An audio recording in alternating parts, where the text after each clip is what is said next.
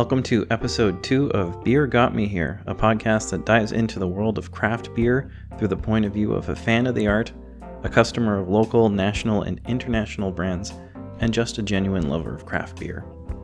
In this episode, we're going to be looking into where it all started for me with a little beer called Innis & Gunn Original. Now, before I get into the local scene of microbreweries and craft beer, I'd like to reflect back a little bit on a beer and a beer maker in particular, as this is the company of origin of where my enjoyment of craft beer has really started. So I'm going to go back a little bit around my early to mid 20s when I used to work for a large warehouse with a bunch of other guys that worked there, mostly older dudes that have worked there probably about two to three times longer than I did at the time. And we talked pretty much about anything and everything. And while we were unloading a few trailers, we were on the topic of beer. Now, at this time, I was really limited to mass produced beer.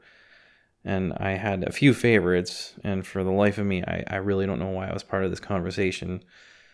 I I didn't really know much about anything when it comes to beer. I'm just bragging about. I'm I I, I guess it's just for the sake of saying that I drink beer and I'm just a young lad that works with a bunch of older guys just to fit in, really. So I was really limited to my experience of of just North American beer and the concept of anything outside of North America. It really wasn't a concept to me at all. And further, I'm of Scottish descent, third generation Canadian, and one of my supervisors was from Scotland, and he was uh, he came to Canada when he was really young, so unfortunately he didn't have the awesome Scottish accent. And he and another one of my supervisors, they were talking about a beer that I might be interested in because it was brewed in Scotland. And since I've always was interested in wanting to know my Scottish roots and talking to my supervisor from Scotland about Scotland itself, they said, "You know what? You should give this beer a shot." They were talking a pretty big game about it, and that it would be a far different beer flavor that I'm used to. And of course, I was pretty excited at the idea of trying a beer brewed in Scotland. So that beer in question is Innis & Gunn Original. All right, okay. Well, I, will I'll keep the beer in mind, and next time I go over to the liquor store, I, I might pick one up. I, I'd like to give it a try. And that's exactly what I did. I, I don't know how long after the conversation I went to liquor store to pick some up, but I know I picked it up. I was very excited. I must have tried it that night. And at first sip, I was definitely blown away. I really enjoy how light and crisp it it was and still is. Has a somewhat sweet flavor to it, and it was absolutely unlike any beer I've had and I instantly became a fan. And from then on, it was really the only beer I was buying for a little while. So after that, I I I, I wanted to know more about this beer and and what this company is. Back then, their beer was labeled as a new phrase to me, craft beer, and so I felt like I discovered something completely new. So I'm gonna get into a little bit of a backstory of Innis & Gunn. The Innis & Gunn story goes a, a little bit back in around 2002 in Edinburgh, Scotland. And it was by complete accident that this whole thing has even happened. A whiskey company had reached out to brewer Dougal Sharp, who will later become the founder of Innis & Gunn. They had asked Dougal to brew them a beer that would be used as a beer finish whiskey and that beer that they produced would be transferred into oak barrels, which would season those barrels over time, and the beer was to be discarded once the barrels were seasoned. Although the beer had not been thrown out. Instead, they were sampled by the workers, and the beer aging in these barrels were delicious. So, with this discovery and having this unique flavor of the beer, Dougal was so certain of it he used this to create Innis & Gunn in 2003. I've been following Innis & Gunn for several years now, and little did I know they actually didn't even have a brewery. Uh, it was up until 2014 they had be they had been utilizing another brewery for quite some time, And then they finally opened their own brewery in Perth, Perth, Scotland.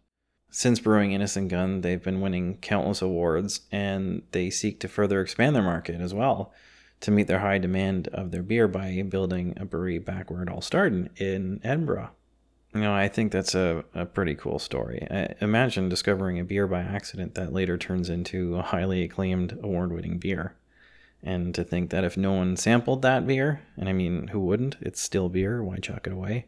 Innis & Gunn might not be a thing today, and I might still be drinking the same thing I was 10, 12 years ago. But as it turns out, Original was just one of many style of beer they would create. They would create things such as lagers, porters, pale ales, and stouts. And they would expand to have more in their core selection, seasonal and limited series, and of course, if any were available to find at any liquor store, I'd be tracking those down and I'd be taking them home.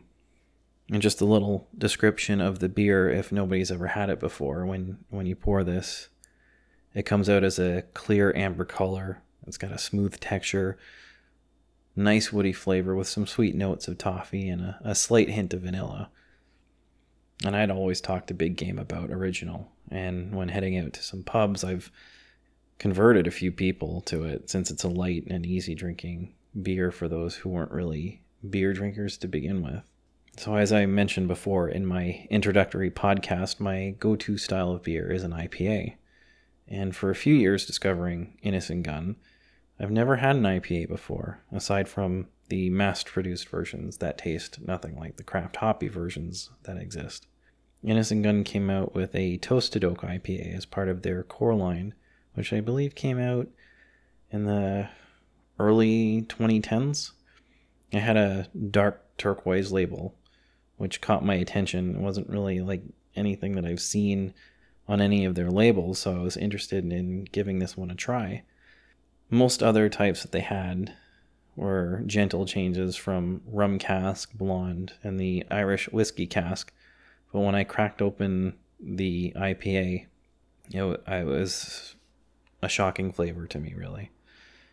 It was a flavor sensation I had never experienced before, and that pure joy of drinking a new beer flavor that I had not felt since my first Innis & Gunn original. That potent flavor that I was experiencing, of course, was coming from the hops with a light lingering of the toasted flavor aftertaste of the, the toasted oak IPA label. I'm pretty sure I had more than one that evening. I'd say maybe two or three because it was a six pack and I probably had half that night. The style of IPA became ingrained in my mind as my choice of beer. Although, not to say it's all I have, of course, I try as many as I can, but IPAs have become my go to when buying for home. And if they're featured on bar menu or when I'm picking up a few items at a local brewery. I think the Toasted Oak IPA is no longer in production, but they now seem to focus more on the Gunnpowder IPA. Gunnpowder spelled G U N N powder IPA, which is also delicious. They have a session IPA. I can't say for certain that I've tried this one.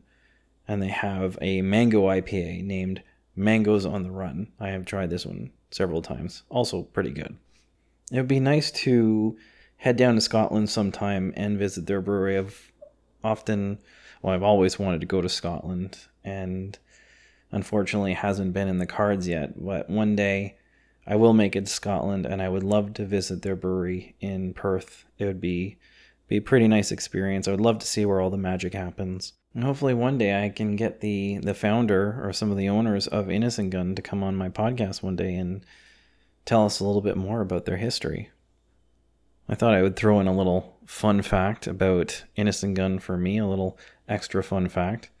Right now in my kitchen cupboard, I have one full cupboard dedicated to my collection of branded beer glasses. And then the case for Innis & Gunn, I have four types of their pint glasses in my collection. I have a a large and a small chalice with their original logo, and by original I mean their earlier version of their Innis & Gunn logo before they've changed it into something new. I have a small chalice with their new logo and a large tulip glass with their new logo, which I got recently from a holiday pack. Another fun one is I saw a Facebook post from Innis & Gunn and they were asking where you're having your next pint. Well, I just happened to head off to the liquor store while I was on my lunch break during work, and this was when we were still allowed in the office.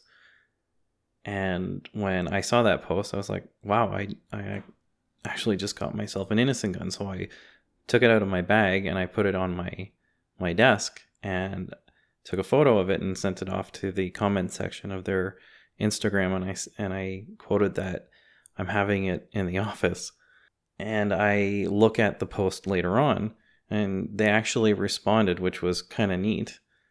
And it was a response in GIF format and I think it was from Parks and Recreation, the show. I'm not quite sure. I haven't seen the show, so I can't say 100%, but I'm just kind of judging through context.